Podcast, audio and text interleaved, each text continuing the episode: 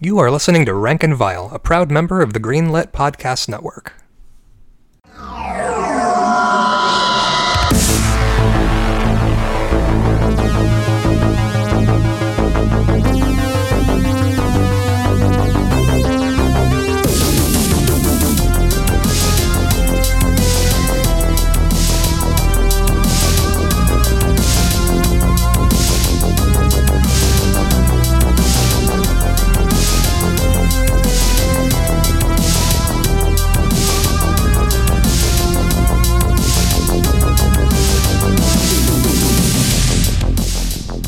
Hey guys, welcome to Rank and Vile, the podcast where we are ranking every single horror movie ever made. And this is Ryan.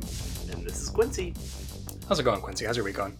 It's going pretty good. I'm uh, back at work full time after a very restful vacation, and I forgot how much I don't like working full time. Oof! Wait, are, are you are you going in to the office for this? No, God, no. It's it's all remote. Um, but I, it's I was still, it's still like it's been enough months of not working remotely that I forgot how much working remotely sucked, and now Yeah. I'm working remotely again.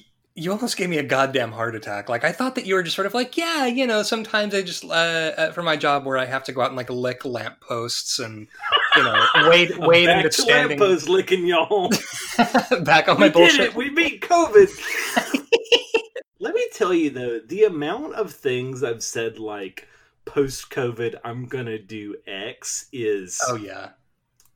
unfortunately a long list. I mean, that's kind of the thing, right? Like, I uh, feel a sense of rage toward my uh, my neighbors uh, next door who had a party last night, a big raucous fucking to do, um, and it was just wild to me because like they're getting they're getting honkled on the lawn at like eight you know eight o'clock on a Wednesday night, and it's just like.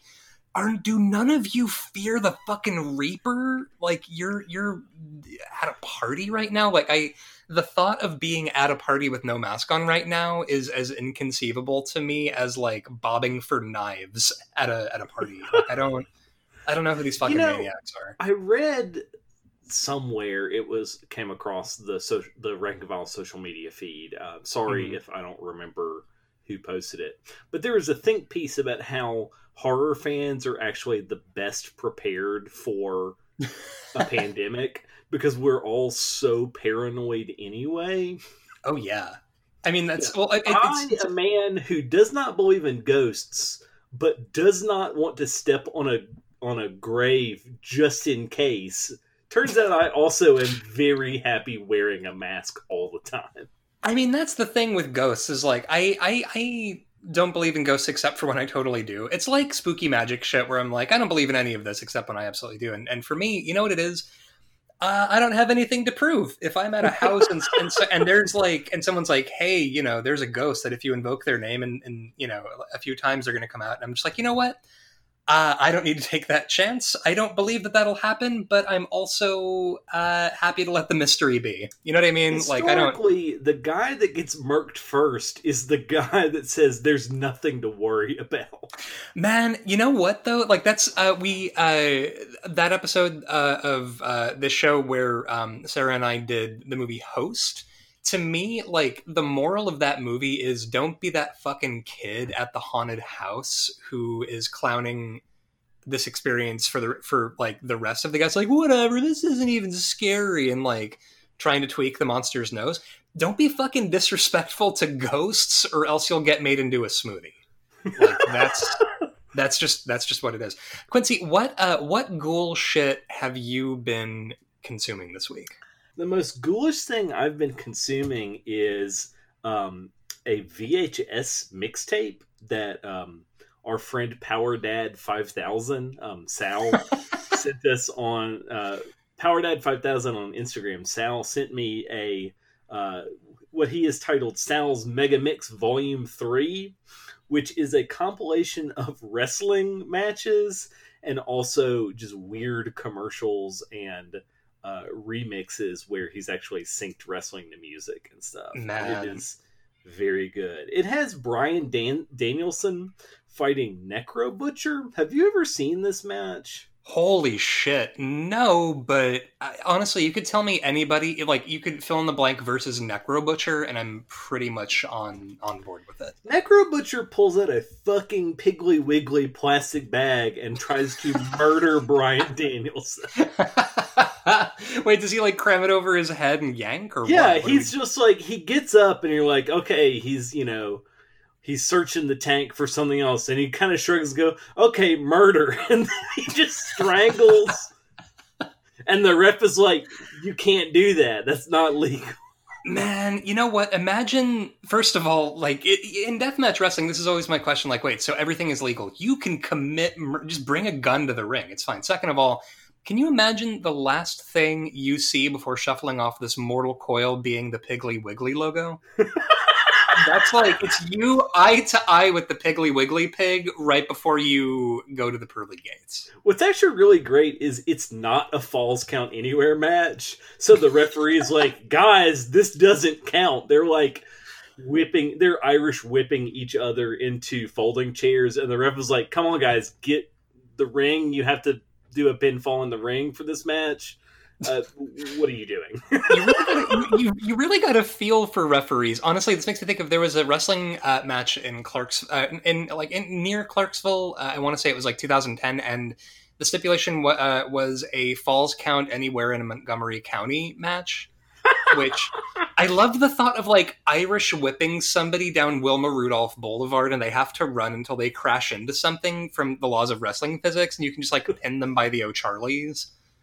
Like that's, That's so yeah. good. That's that's ideal to me. Um, the the ghoul shit that uh, I have been consuming this week um, is that I've been playing through the Shadowrun video game for SNES. Um, that game is Quincy. Have you played Shadowrun for SNES? it is on my list. That's why I'm like so excited, is because everyone has come to me and said, Quincy, you should play Shadowrun for SNES. See, the thing is, I'm I'm. It might be one of the most inhospitable to human life video games I've ever played and it is great. Like it is this this this here is a game that is fundamentally uninterested in making this experience easy for you the player. It's like now what's incredible about it is that it has approximated tabletop role-playing combat rules for a video game that's not even like turn-based combat or anything it's like you you've you've all right so you uh cyberpunk deckerman uh 3000 you've found a beretta pistol on the ground. And oh no there's an orc coming at you with a gun. And so you move your cursor over to the orc to shoot at him. But the problem is that it randomizes the chance that you will hit him and the damage that you will do. So you are just hammering that button the shoot button over and over again and occasionally a little number will pop up above the guy's head They're like oh boy you did two damage and meanwhile the guy is just fucking murderizing you um It's, my favorite thing about Dungeons and Dragons are critical misses. oh yeah incomprehensible critical misses because Yeah. it is a thing that makes most people really upset about role playing systems but it's Mhm. the thing i find delightful about okay you take your bastard sword and you're about to cut an orc warlord in half and Mhm. you instead gently tickle him with a feather yeah this is i now and this is a, a reason why for me dungeons and dragons is not my favorite role-playing system because i there, there's so much about it that i feel like it was the first role-playing game and not necessarily the best one and that being said a d20 system rolling a nat 1 on something it's genuinely just the funniest fucking thing in the world. Um, every time. It's it's just great. And so yeah so shadowrun on snes um, I've you know if, if it's a if it's a, a cyberpunk game from 1993, I feel that it should be inaccessible and weird. And all cyberpunk should be inaccessible and weird. Or is inaccessible and weird speaking of which, um, I the issue of Fireside magazine that I'm I'm editing for spring 2021, um, which is based around like body horror and cyberpunk and sort of weird technology stuff with bodies. Uh, it I'm I kind of just want to edit the most upsetting issue of Fireside magazine and just like oversee that and have that as a as a thing on my on my CV, you know. So it's like the final issue of Fireside magazine was edited. Uh, yeah, it needed to eat itself immediately after that issue. Um, let's so let's jump into the uh, the first movie we're doing. Quincy, um, who uh, provided this film for us? So we uh, got Uncle Peckerhead uh, from the director himself, Matthew John Lawrence. We uh, shot yeah. him an email, and uh, they sent us this movie. The thing is, like, there's a movie called Uncle, Uncle Peckerhead. I must know more about this. Absolutely right. When I saw that pop up, and when you said, "Do you want to review Uncle Peckerhead for the podcast?" I said yes before I could stop myself. Obviously, I want to do Uncle Peckerhead. I wanted to not like this movie based off the title, but I could not bring myself to dislike it. I mean, the thing is, the thing that I liked about Uncle Peckerhead is that it sounds like a Rob Zombie song. Like Uncle Peckerhead sounds like a a, a forgot like a, a sort of a goon from from the movie Thirty One or something. and it's you know it's it's a, a great fucking title because it got our attention. Um, and the movie is Quincy. Would you describe punk rock horror is a thing? I think. Yes. Yes. Uh, definitely punk rock horror is a thing. This is, uh, and this is firmly uh, entrenched in punk rock horror to a point where I'm going to say something wild. This is one of the more punk punk rock horror movies I've seen, and it's like Yeah. true punk aesthetic. The amount of actual band T-shirts and um, independent clothing labels that make cameos in this movie is uh, Yeah. astounding. Monsters Outside Club is makes several cameos uh, via T-shirt in this movie. Fuck yes. Well, and, and for me, I feel like if uh, if it's a punk rock horror movie, we've we've seen a lot of bad now. And here's the thing, Quincy, both of us are aging punks, and so yes, yes. we're we're, We're bitter as fuck. Might not know, um, or they might have. I don't know if we've told this story on the show. One of the reasons why Ryan and I are bonded is because at a leftover crack show, Ryan's teeth punctured my skull. yeah, in a very real way, I uh, I bit your skull, which was a fun thing to ex- because you got like thrown backward into me uh, in the pit, and my mouth was hanging open like a fucking yokel, and my bottom teeth just like crunched into the back of your skull like a can opener. Yeah. Um, and you know, and that that was how our friendship started. So it's been it's been great ever since. And now, like being now, the thing is that being an aging punk rocker is that I mean, like I'm always braced to watch a movie that's like, uh, yeah, this horror movie is fucking punk, and then just watching it and going like, you you kind of want to swat it out of the air because it's either you know insufficiently DIY or insufficiently anti-establishment or like because there there are a lot of movies that are meant to be punk rock, like for example SLC Punk, that are completely outside of actual punk rock, and you can tell that they didn't do any fucking research on actual punk. Uh, Uncle Pecker and Uncle Peckerhead is punk rock as fuck. Uh, both in so yeah, like in in terms of aesthetic, in terms of plot, in terms of like filmmaking, like you can tell that so much of this is just like catch as catch can. Like I don't know. So so let's get into the plot. Um, Uncle Peckerhead uh, is about a band, and it's uh, three. Duh. Duh. And uh, the the band is uh, two ladies and a dude. And the dude, I love this thing of like dudes of, of guys in punk who have a shaved head and a huge beard, and they're just enormous marshmallows. Like it's very it's it's it's it, it warms my goddamn heart. Like there are so many dudes like this in punk rock who look like some big like burly Hell's Angel guy who will put his like cigar out on your forehead, and he just he wants to spoon mostly. He wants somebody to spoon him. He wants to you know he wants to eat snacks and. This band is a struggling band that is about to embark on their first tour of the United States. and and it, the main like uh, goal is they're hitting this tour and the local hometown promoter says maybe if you get these these gigs under your belt and I listen to your demo you can open for this really huge band uh, and that really huge band also runs a record label. So like maybe if you do this you can get signed. Yeah, yeah, and so it's it's very much sort of a, a get in the fucking van style Black Flag, like you know we're about to go on tour and do this thing, Uh, and then right out of the gate, uh, does uh, Van gets repossessed because the band is broke, and uh, I, I, think um, the the main the main character uh, of uh, Uncle Peckerhead, I think this was her van that got repossessed. I do believe that that is the plot because again, she's banging on the the van and saying, "Please don't take my van." Yeah, and so uh, at this point, they uh, are putting, uh, they're trying to raise funds for a new van, and they put a flyer on a guy's van, and um, a a guy emerges named Peckerhead, and Peckerhead is just, uh, how would you describe Uncle Peckerhead's vibe? Um, dirty Gomer Pyle. yeah, yeah, Gomer Pyle who's missed a few showers. Like just a, a, a, good old boy. He's friendly. I mean, he's gruff at first, you know. Like he he's sort of like, This van's my property, like don't put flyers on my car and they're like, sorry. And he's like, Wait, are you guys in a band? And they're like, Yeah, and he's like, All right, do you need a van? And so pretty much like right from Jump Street, uh, this uh, off-putting, weird, uh, good old boy decides to help this gang of scrappy musician upstarts. And um, as with all touring band movies, everything goes wrong every single step of the way on this tour.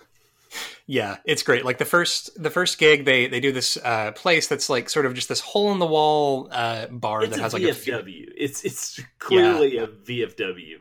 Uh, and having been to many VFWs in my teen years, it is very accurately a VFW.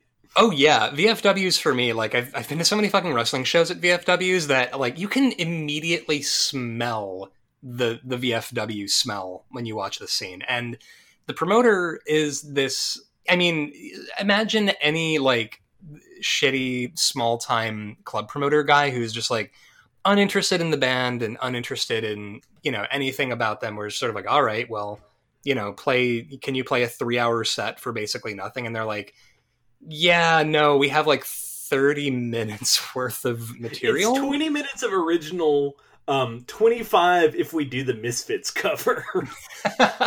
Yeah which by the way side note here which misfits song are they doing that they can milk into five minutes? Like are we talking like come back off of legacy of brutality? I think that's like the only misfit song i can think of that clears like maybe four a really moody version of halloween yeah, you could. Oh, yeah, like the the Alkaline Trio cover of Halloween. That's just like slow and piano driven. Like, yeah. yeah, you could you could have done that. Um, but th- so the guy is just a, a, a, huge piece of shit, and they um they play the show, and then the guy's like, yeah, here's here's your money, and it's like what eight dollars or something. It's. four dollars. Half of the thing I said. That's incredible. And because because she gives a dollar to each of the band member and yeah. then says, "Sorry, Peckerhead, you can't have this money. We need it for gas." Yeah, yeah. And the guy, and you know, they're like, "What the fuck am I supposed to do with this?" And he's like, "I don't know. I'm a piece of shit." And, you know, he goes inside, and so you know, they're they're pretty, they're feeling pretty downtrodden about the whole thing. And uh, Peckerhead is like, "You know what? Sit tight. I'm just, I'm going to duck into the VFW. I'm going to take a piss." And he he disappears into there uh, he's gone for a while, and the main character uh, decides to go in and check on him. And she stumbles on Peckerhead. Uh, I would describe him as eating the dog shit out of this dude. Just, just consuming him. yeah, he just he looks like a dog with an ice cream cone. Like he is just really going for it. And obviously, she screams. You know what gag I always love is person sees monster and starts screaming and monster looks at person and starts screaming. Well i will never love this i will never not love this gag. And so you know uncle peckerhead is i, I don't know I, I, keep calling him uncle peckerhead because of the movie. I think he's just peckerhead. Yeah he is. He's just yeah. regular old uh peckerhead. Please my father is uncle peckerhead. Call me peck. Um and he you know so they they come back out and she's like hey what the fuck was that about? And he's like I got I got this thing where I turn into a, a something. And they're like, okay, what do we do? And he's like, no, really, it's fine. You can just I'll be your your tour manager and also eat anyone who uh, bothers you. So then the band right. is like, okay, we have to have a band meeting. Which I love the idea of band meetings when you're in a band with like three people embarking on your first tour, which is just like let's huddle slightly closer in a kitchen or something. Um, and they talk, and you know, and Peck is like, look, uh, I've got this thing. It happens for like ten minutes every night at midnight. Um, I can like make myself scarce around that time and just like lock myself in a room or hang out in the car or something, and then I'm good to go. I'll get it out of my system. I'll be fine. No, you know, no muss, no fuss. Um, Peckerhead is a little scamp. I really like Peckerhead. I really like Peckerhead too. Um, I think I I think the best thing is Chet Siegel plays Judy, the lead of the band, and just mm-hmm. her frustration of trying to hold everything together it, with like it's very it's very um uh John Malkovich shadow of the vampire energy of like just stop i'm an artist i'm trying to create and you're just monster you're fucking everything up. Yeah that's the exact vibe. And like judy i don't know i'm like i'm watching this as a 33 year old i'm just like ah somebody help this kid. Like she's doing her best to make all of this work. Her her bandmates are um, sort of like her her drummer like the, the drummer of duh is like a taciturn cool lady who's just like really deadpan all the time and the guitar player uh, max. is max thank you is basically punk rock ralph wiggum i think where he's he's just like he's doing his best his his, his brain's his brain is smooth like ivory soap uh, and he is he he's helpful he's friendly and just yeah, yeah. Or no, actually, fuck, fuck. gag of this movie though is Max is the lead singer, and they. I'm sorry, co-vocalist. That's a big point. yeah, yeah, co-vocalist. Uh, they're like, you have to work on your stage ban- banter, and how terrible his stage banter is is a very good running joke because every show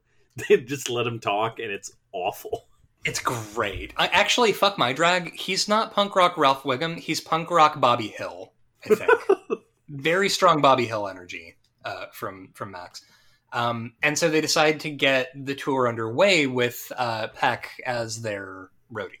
Hi, I'm Ray, and this is my friend Alex. Hi. And we do a show called No More Whoppers. Some call it corn, we call it therapy. We're adults with the virility of men. Want to hear us read snack food copy and talk about Japanese chips? Too bad! Join us every month or so on the Greenlit Podcast Network. I'm just gonna put like put put this out there. Duh can really fucking go. Like it's yeah. really good music. Yeah, like, it's very good soundtrack. It's very good actual the songs that the band plays are really good. And I think that's like a a thing that sets this above a lot of other punk rock horror movies is mm-hmm. um, I mean, Green Room is a great movie, but the oh, Ain't Rights aren't a good band. No, no. This they they they like, suck. It's sad that they're getting terrorized, but like, unfortunately, the Nazi band is a better band than the heroes of the movie. I mean, that's I, I I can't believe that. Like, I was about to be like, listen, I'm not saying they deserve to get terrorized by skinheads, but like, maybe practice your set list a little more. I don't know, like I mean, I'm, i love that they threw in a cover of Nazi Punks "Fuck Off." Great, great vibe, great energy. You know, which also, if you're if you're in a punk rock band, you don't necessarily want to play precise, uh, surgically perfect punk rock because that's horrifying. Like that's it's it's it's uh, counter to the vibe, you know. Uh, and Duh is like they're good at like they're they're solid enough. You know what it is with punk rock? I think if your drummer sucks, your band sucks. Yeah. Like, but fortunately, if, Mel, the drummer in this band, played by Ruby McAllister, is awesome. Uh, Mel is rock fucking solid. Like she's such a good drummer, and like the band's energy, it's I, it's an underdog movie where like when the band is really kicking into high gear and performing, you just like you pump your fist involuntarily because you're like fuck yeah i love music. And it's so it's so good. And i i think you're totally right. Like that's the thing that cuts this movie apart from a lot of other punk rock movies is that the music actually brings the fucking goods and it's not some jagoff making an album on like GarageBand in three minutes now let's be clear matthew john lawrence is a genius of a director because also the only other bands besides the ones that you hear like in the van on the tape deck are very terrible bands. yeah, and sort of like purposefully And because the, Max. the joke is that Duh is a really good band, and like they're the you know they Duh forms a rivalry with a post-hardcore Oof. talk sing. Now, and actually, what's inc- all right? So, what's incredible about this this rival band? Um, what are they called? I can't remember what they're called off the top of my Um. I'm fucked if I know. It's like three generic hardcore looking dudes, and then the lead singer who Quincy. I you know what it is. I want to see the genre of music that isn't punk.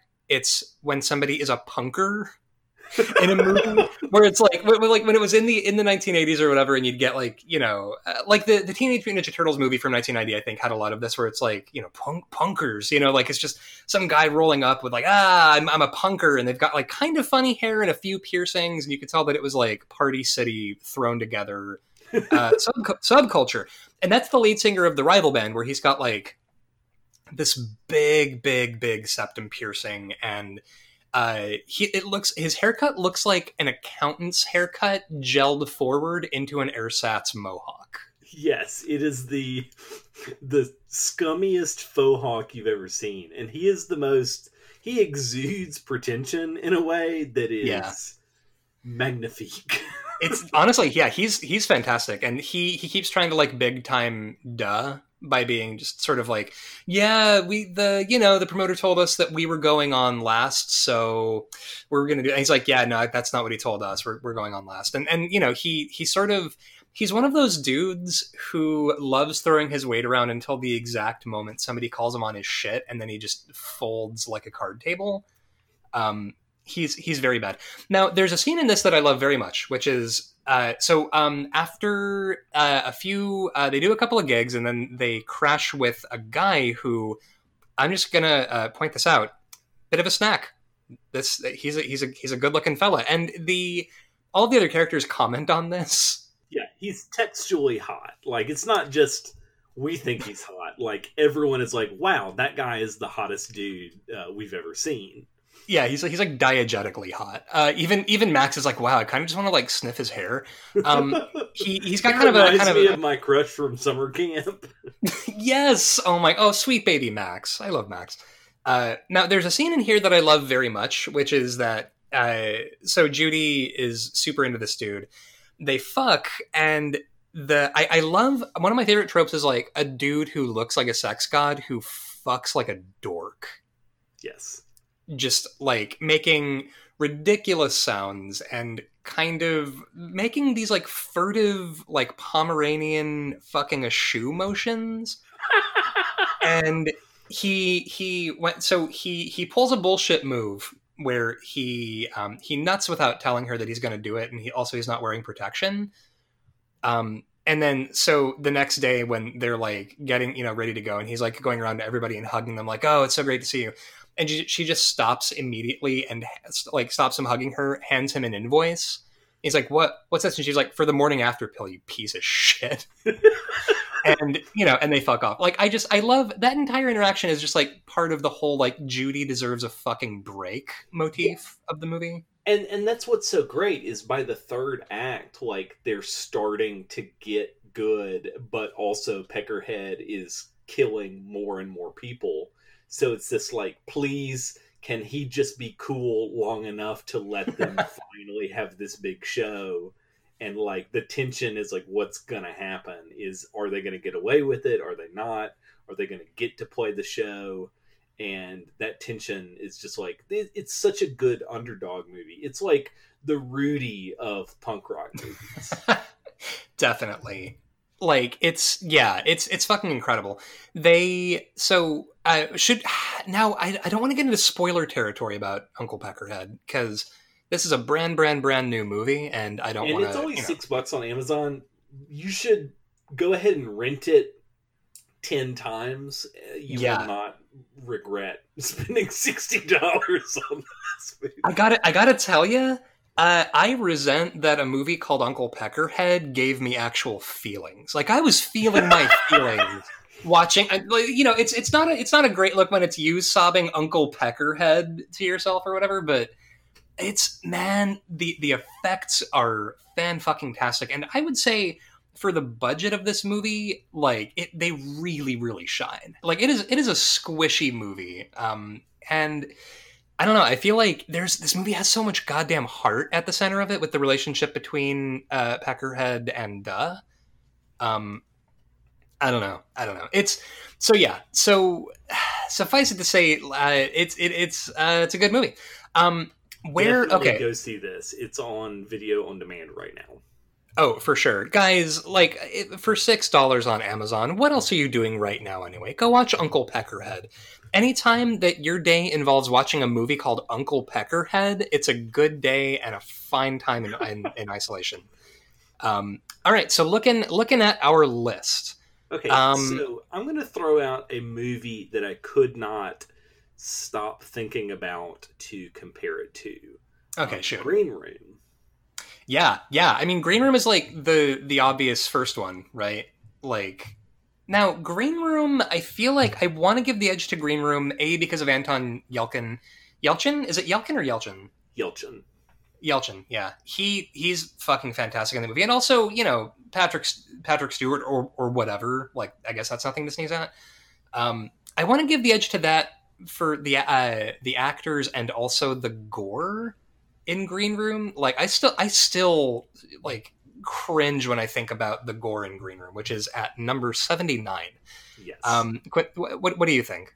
so the next thing that comes close to being punk is at 154, the Ice Slicer Halloween special, and that is a pretty big gap of like punk movies. Yeah, I, I yeah, I mean, I mean, Ice Slicer. I feel like some of them are sort of like, oh, that's a nice, like you know, sort of funny art house thing, and some of them are like genuinely capital P punk. Um, I feel like I want to give the edge to Uncle Peckerhead. Yeah. Um, at least because, and it's not even Ice Slicer Halloween Special's fault, but I think when you've got so many, uh, which is you know, it's a collection of shorts, and I think it can be hard to have like a cohesive sort of like it's it's it's amazing and a great fucking watch and all of you should go out and watch it if you haven't but i don't know i feel like uh, uncle peckerhead hangs together a little bit more so i want to give the edge to that scrolling up um, we also okay okay quincy which is a better movie? Uh, uncle peckerhead or at number 145 we have the legend of the seven golden vampires which is a hopping vampire movie. Man, that's really hard because I have a special place. So every time I think of the Legend of the Seven Golden Vampires, it has one of my favorite anti-racist moments where Van fucking Helsing is giving a, le- a, a college lecture on vampires, and his Hong Kong students stand up and go, "You fucking racist! You think that just because we're Chinese, we believe in hopping vampires? This is a goddamn college. Get out of here!" yeah, uh, yeah, like he, he, it's it, that that scene alone what makes me want to give the edge to the Legend of the Seven Golden Vampires. Also because of like how Van Helsing plays it, where he's clearly not used to this, and the students are just He's like, "But, but really, no." and they're like, "Don't fucking patronize us, old man." uh, it's it's amazing. Now, scrolling down a little bit, at number one hundred and fifty, we have Candyman, uh, the Oh, the. OG Candyman from nineteen ninety three. I I want to give the edge to that, but I want to put now and tell me tell me if this sounds reasonable. Right below Candyman at number 151 is Gremlins, uh, the classic Joe Dante uh, uh, Christmas horror movie. I want to give the- Cold beads of sweat dropping down my face right now, anticipating what you're about to say. now. Actually, what's what? Uh, yeah, all right. No, say what you're gonna say. All, uh, all right, I'm just gonna. All right, I want to give the edge to Uncle Peckerhead over Gremlins at number 151, and I'll tell you why. Um, the now Gremlins, uh, it's easy to be a saint in paradise, and I feel like if you're Joe Dante at that exact moment in time with that budget, of course you can make a movie like Gremlins.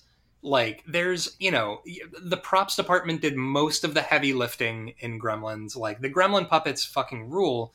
Uh, but ultimately, I think I just maybe I didn't see Gremlins at a formative enough age. Like I, I saw it much later on. I don't think I have the love of Gremlins that so many other people have to make me sort of nostalgic for it. And I think that Uncle Peckerhead does so much with the materials they have on hand that I kind of I respect the shit out of what Uncle Peckerhead does as a movie. What do you think? You know, I'm hearing what you're saying. It is so much more innovative with less that Mhm. it it does kind of get just by moxie alone. Now, here's something I'm going to suggest. And number 148 is Abby, which is the black exploitation Exorcist movie that's better than Exorcist. Oh, yeah. ways. Oh, Abby I Abby fucking argue- slaps. Yeah, I would argue that Uncle Peckerhead is more akin to Abby, even though that would make it go above Candyman. But I mean, your Mm-hmm. argument for Gremlins is the same argument for Candyman. It's that, of course, Yeah. with this much budget, you can make a really good movie. Yeah, and I mean, Candyman. You know, we can't all have Philip Glass. You know, composing a, a perfect s- score for you know our movie. Now, actually, so just below Abby, uh, number one forty nine, we have Mickey Keating's Darling. Um, Uncle Peckerhead's a better movie than Darling. Oh, for sure. Uh, Because I Darling like- is very art house. and Oh, man.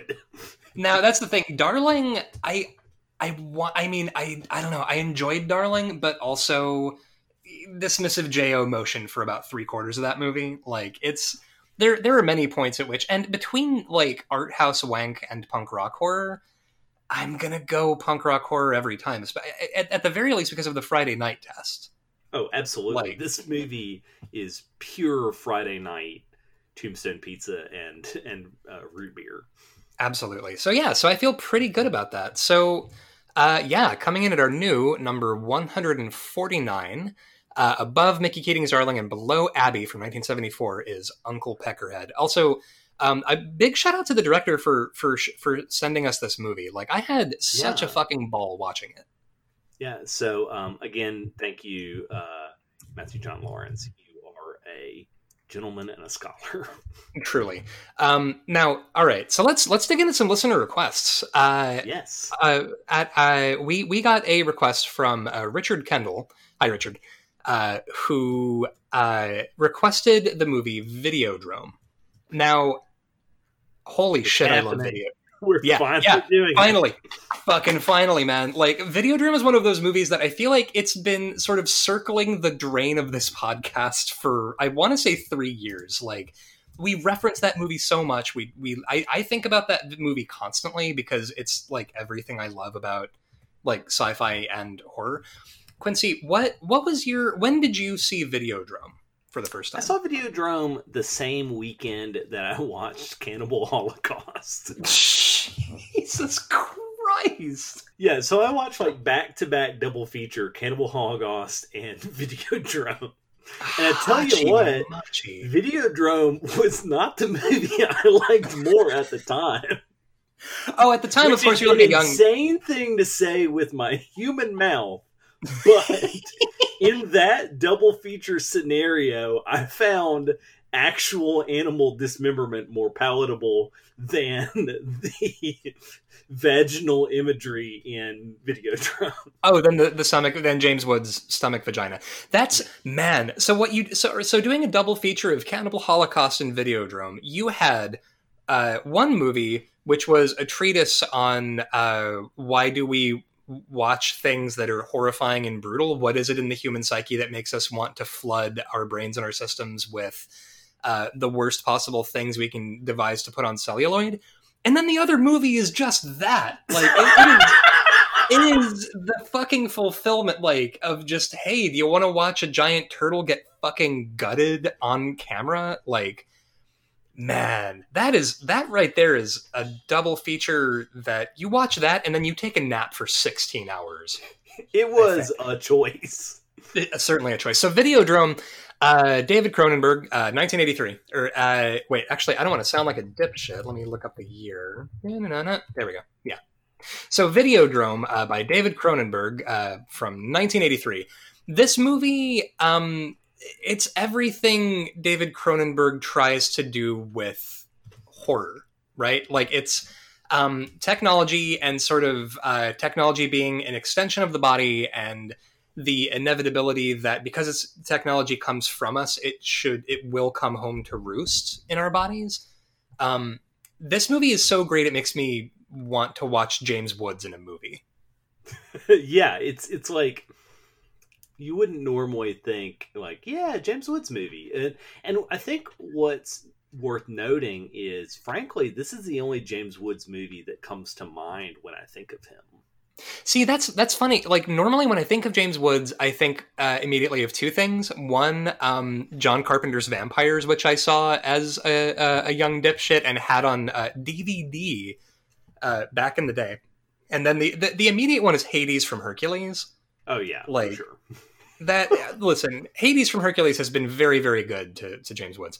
Um, but so he plays a uh, a public uh, access uh, programmer named uh, Max Renn, and Max Renn, much like uh, the actor playing him, is a huge piece of shit.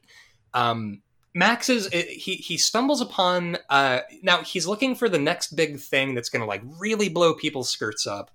Um, in terms of just like violence and sex and lurid, lurid material on TV, and then he finds it, which he finds it when he uh, sees a thing called Videodrome, which is like straight up torture with no through line and nothing else to recommend it. It's just uh, it's super torture that he finds on TV on like this uh, pirate station that uh, one of his employees finds like, hey, would you look at this? I stumbled upon a snuff film, ah, and you know shows him that, uh, and then it gets weirder. That's putting it very lightly. Hey folks, it's Asif Khan, CEO and editor in chief over at ShackNews.com. Give a listen to our 9 to 5 Elon podcast about Tesla and electric vehicles and all sorts of cool stuff over there on the Greenlit Podcast Network. Um, Videodrome. The plot of Videodrome is weirder than the true life fact that James Woods was on an episode of iCarly. What? I'm sorry. That's why is that the most horrifying detail? What? what when was he on he was on iCarly. I mean, the obvious answer is he was on iCarly when iCarly was on the air. I mean, yeah, yeah. No, that's you could be like, why? Why just the other day, James Woods? I don't know what kind of a question that was. no, I think it's was security guard number two, uh, and he was uncredited. so, so you know, what? for the real Woods heads out there, he, he's doing it for the fans. Listen you know just he does he does the work. He doesn't ask to be recognized for it. You know that's the the, the mark of the working actor. Um, now james woods uh, is in this movie opposite uh, debbie harry. Uh, blondie is in this movie and she is fucking fantastic. Uh, she plays nikki brand who is a radio show host who exists in a constant state of sexual excitement. Um, what this translates to roughly on the screen is that she needs she's it's like her whole body is a wound that she can't stop picking at. Yes. Like she's so into sensation and so into pain and she kind of decides like, you know what? That that their videodrome uh it looks like a good time. Looks like a fun time for me to have and I'm going to go do it. And what you and uh, eventually find out so Max Renn uh, has been manipulated this whole time by uh, a shadowy sort of either organization or guy who is trying to uh, get everybody to watch Videodrome so that society crashes, basically. Because it's, it's like this puritanical organization that's like, you're all a bunch of fucking sickos and perverts who want to watch horror movies, and we need to basically do a hard reboot by exposing everybody to this. What this translates to is that as, as the more Max Renn watches Videodrome, the more it starts to mutate his body, i.e., a stomach vagina that he puts a gun in, and uh, he makes out with a TV screen that grows a mouth. Just all all manner of shenanigans. I feel like so much of this movie is just like an excuse for cool visuals. I mean, yeah. Let's let's be real. It's just like look at these cool things I can do uh, in this film. This is the same director that had a monster that looked like a turd in Shivers. Yeah, I mean, so much of the horror of Videodrome works for me because like what you now what you want to have is you want to have a lot of people making really big pronouncements over the top of weird shit happening to the body, right? So you've got a character in Videodrome named uh, uh, Brian Oblivion, uh, who and W- Sure, sure, David. Yeah, Brian Oblivion, and he. There are so many dope fucking lines in this movie, uh, like Brian Oblivion saying, and I'm doing, I, I'm, I'm, I'm probably misquoting this, uh, but he says, you know, this thing about how uh, the television is the retina of the mind's eye, and everything it watches, it processes as raw information. Therefore, uh, television is reality, and reality is less than television. That's the dopest shit I've ever heard in my life. Like It's that's very good. it's so good and if you get you know like nobody really talks to each it's like a david mamet movie where like nobody is talking to each other in this movie everybody is kind of talking at 90 degree angles around each other um, and so uh, as the movie progresses uh, long story short max his hand grows a meat gun and he kills a guy who explodes into tumors and uh, then you know that's that's pretty much a lot of wild bullshit happens. I feel like trying to describe the plot of Videodrome, like we're kind of tap dancing about architecture a little bit. Yeah, it's more of a visual experience than a, a straightforward um, narrative film. Yeah, for sure. But it's also, um, I feel like I'm such a su- I'm, like I'm such a sucker for Cronenberg generally that I don't need the plot of Videodrome to be a well-oiled machine. You know, like it, it gives me the exact thing that I want from it. I do also think there's a thing here. Tell me if I'm wrong. David Cronenberg protagonists all kind of look like David Cronenberg. You know, now that you say it, I can't unsee it. Yeah, like you think of you think of yeah, because you think of Jeff Goldblum right. or or the guy from Scanners or uh, Jeremy Irons, and it's yeah he he likes sort of uh, interesting looking skinny white guys to to be sort of his cipher for the movies. This movie, I feel like trying to describe it as a good movie or a bad movie kind of misses the point of the movie. I think you're right. So, with that being said, we have to put it on this list, All right, now it comes the part where we figure out which movies it's better and worse than. which is So- the best Cronenberg. Well, I mean, for me, I ooh, I want to say the best Cronenberg is Dead Ringers. Okay, so Um, that's 143. Yeah, I really, really love Dead Ringers, but I also want to say The Fly because I really love The Fly. Now, if I'm if I'm being a prick about it, I'm going to be like, yeah, it's it's Existenz. I think that was his best movie, just because it's a lot of wild late '90s bullshit. Uh, but so Dead Ringers is number 143, uh, and I think The Fly is Dead lower Ringers- than that. Yeah, I think I think Videodrome isn't as good as Dead Ringers, at least because Dead Ringers tells us a, a whole story like a person might tell. Um, and Videodrome is sort of it's not interested in that really. It, it's not trying to do the same thing. It's David Cronenberg going, "Oh boy, the Canadian government gives me money to make movies," and then giving James Woods a stomach vagina. Now, Um, I'm going to throw out a movie that is very much a spiritual successor to Videodrome. And I Mm-hmm. want you to tell me if the student has become the master or Okay. if it's just failing. Uh, the Untamed, number 156. An alien Ooh. fuck monster falls to Earth, and it's a family drama where everyone is sneaking off to have sex with the same alien. It's Eugene O'Neill's Long Day's Journey into Night, except it's not heroin that the mother is sneaking into the attic to take. It's a fuck alien. Listen, when you come back from sea and you you're of a nervous disposition, nothing will put you right like fucking an alien whose body was not meant to fuck humans. Everyone should watch The Untamed every day of their life. every day of their lives. I, and that's the thing is like watching. Not, um, you know, that's a really wild statement, and I thought uh, you should walk that back. I'm not gonna fight me, Listen, internet. you you stand by that shit. Honestly, that's one of my favorite things about doing this podcast is that when I look at the list and I'm reminded of how much I love a movie on this list when we're talking about other movies, like this is Quincy. We live in hell. This is this is the hell we've chosen. Is uh, yeah, we're so okay. All right. So looking at the list, I think the Untamed is not as good as as Videodrome. I think I want to give the edge to Videodrome, but I don't know if that's because it's actually a better movie or just because I've seen it more times and I was maybe exposed to it at a, a, a formative age. Quincy, what do you think? The Untamed or Videodrome?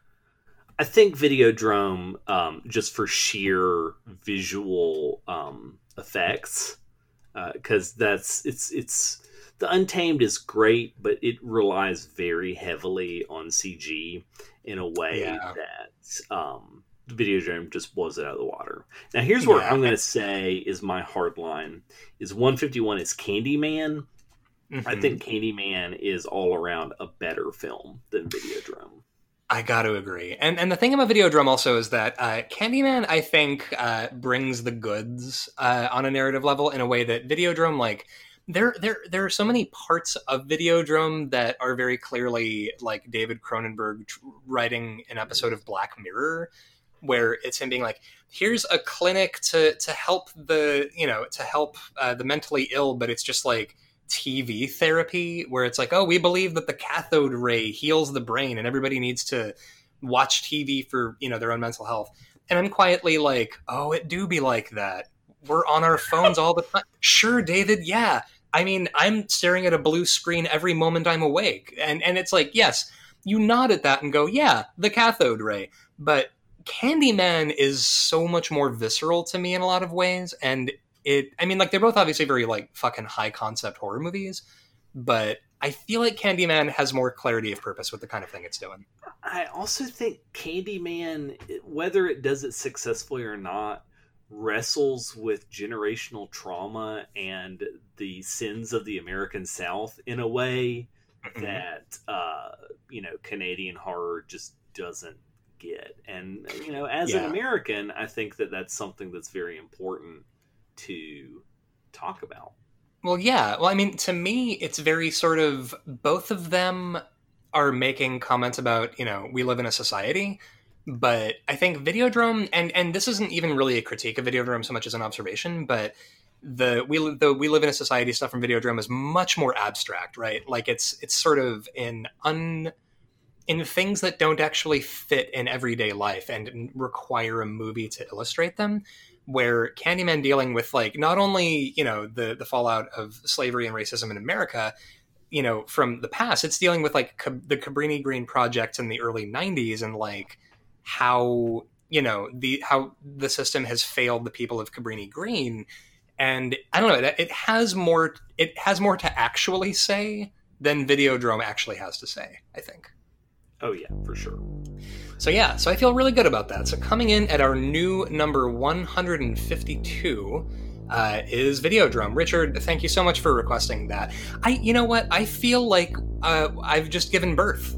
You know, like Videodrome is something that we've been meaning to do uh, forever, and now we've. My God! Now that we've done it, I don't even know what to do with myself. Well, good night, everyone. That's the last episode of the podcast. Well, yep, we'll shut the door behind us and put the table and put the chairs on the table. Um, yeah, so that's yeah, and Just guys, kidding. uh, I have this DVD copy of Bordello of Blood. We can't go yet.